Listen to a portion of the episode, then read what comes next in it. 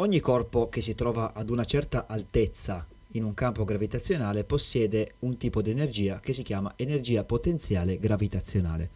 Basta pensare a quanto lavoro può fare l'acqua contenuta in un lago di montagna, se la sua discesa viene sfruttata per esempio con un mulino o con una centrale elettrica.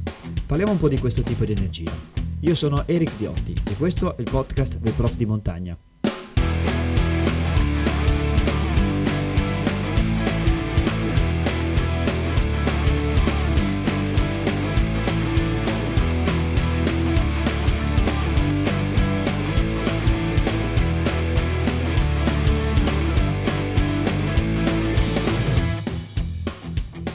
Un oggetto per esempio può acquistare una grande velocità se cade da una certa altezza e quindi siamo già di fronte a un, una trasformazione di energia tra energia potenziale gravitazionale ed energia cinetica di cui abbiamo parlato nella puntata precedente.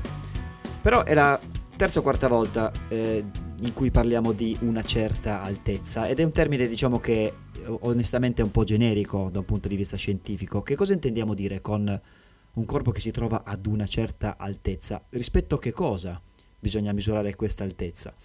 Allora, innanzitutto siamo dentro un campo gravitazionale, quindi per esempio siamo sulla superficie del nostro pianeta. Eh, quindi il pianeta già potrebbe essere un punto di riferimento per questa certa altezza, potrebbe essere il riferimento il livello del mare, per esempio, oppure potrebbe essere il riferimento il centro della Terra, eh, verso il quale in pratica gli oggetti vengono attratti dalla forza di gravità.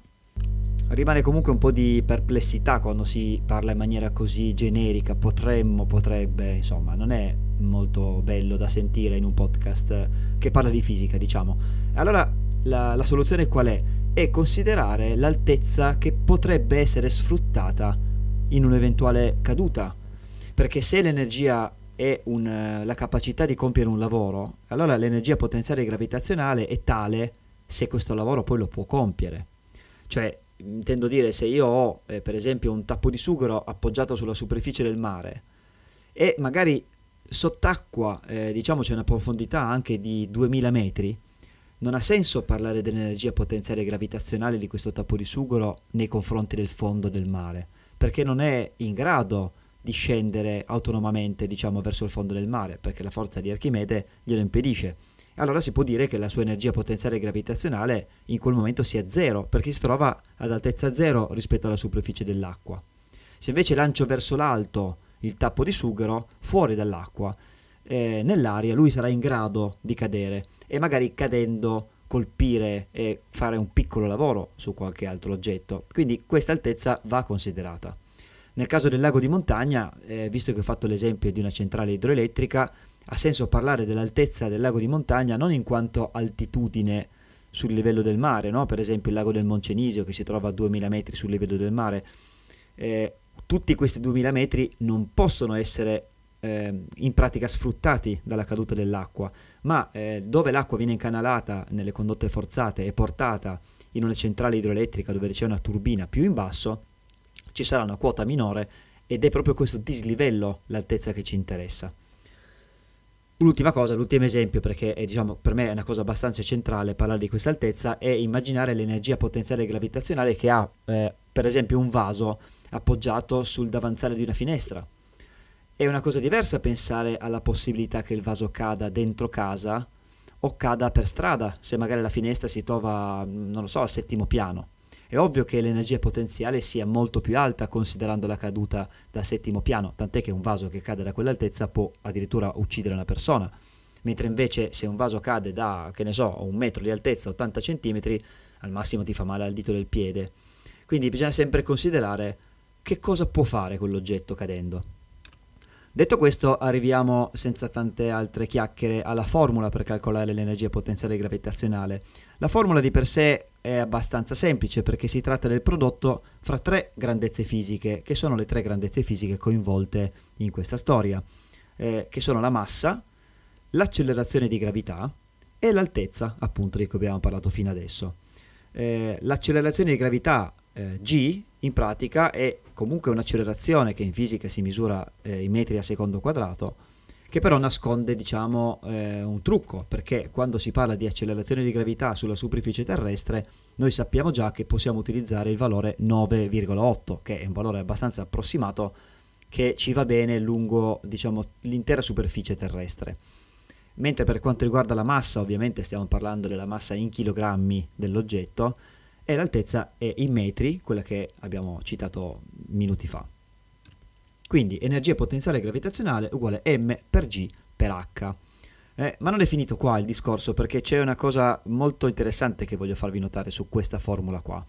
Eh, se state mh, ascoltando questo podcast in quanto studenti, diciamo, probabilmente siete in un punto del programma di fisica eh, un po' eh, diciamo avanzato rispetto a quando avete fatto la forza di gravità in quanto forza proprio di per sé, no? la forza peso.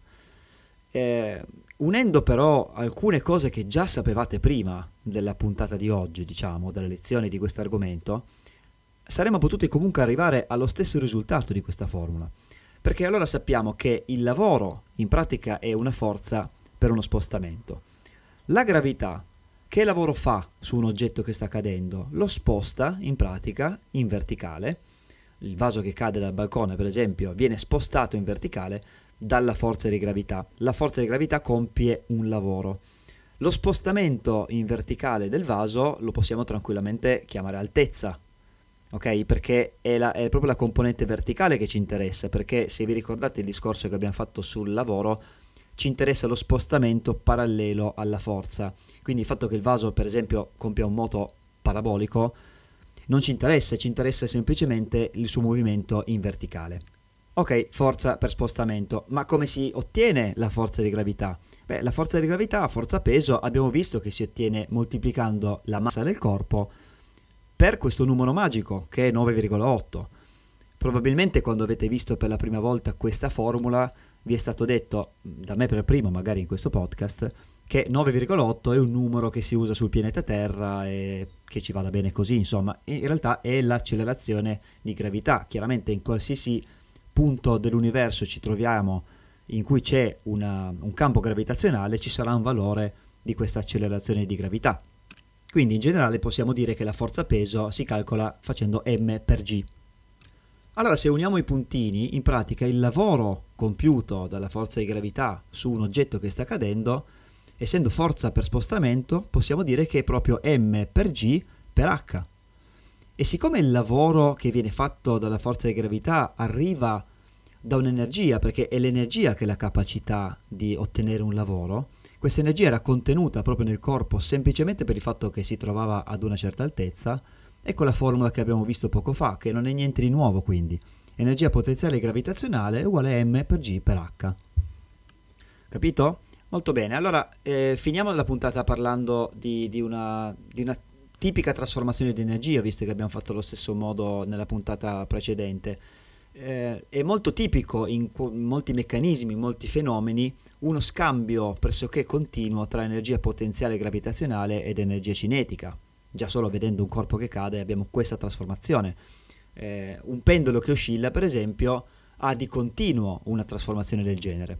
Poi ovviamente ci sono altre trasformazioni causate dall'attrito che fanno in modo che alla fine il pendolo non oscillerà per sempre, ma in un pendolo ideale l'oscillazione sarà infinita perché nel momento in cui il pendolo si trova nel punto più basso, cioè dove non possiede energia potenziale gravitazionale, si troverà alla velocità massima, quindi possiede la massima energia cinetica.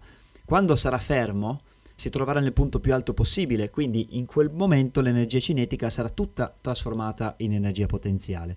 E la cosa eh, si ripeterà all'infinito perché l'energia potenziale a sua volta ritornerà ad essere energia cinetica e così via. Allora, siccome questa trasformazione è abbastanza tipica nei meccanismi, diciamo, si usa dare un nome alla somma tra l'energia potenziale gravitazionale e l'energia cinetica di un corpo. Questa somma prende proprio il nome di energia meccanica, che in pratica non è una nuova forma di energia, è solo l'unione di queste due, visto che spesso convivono.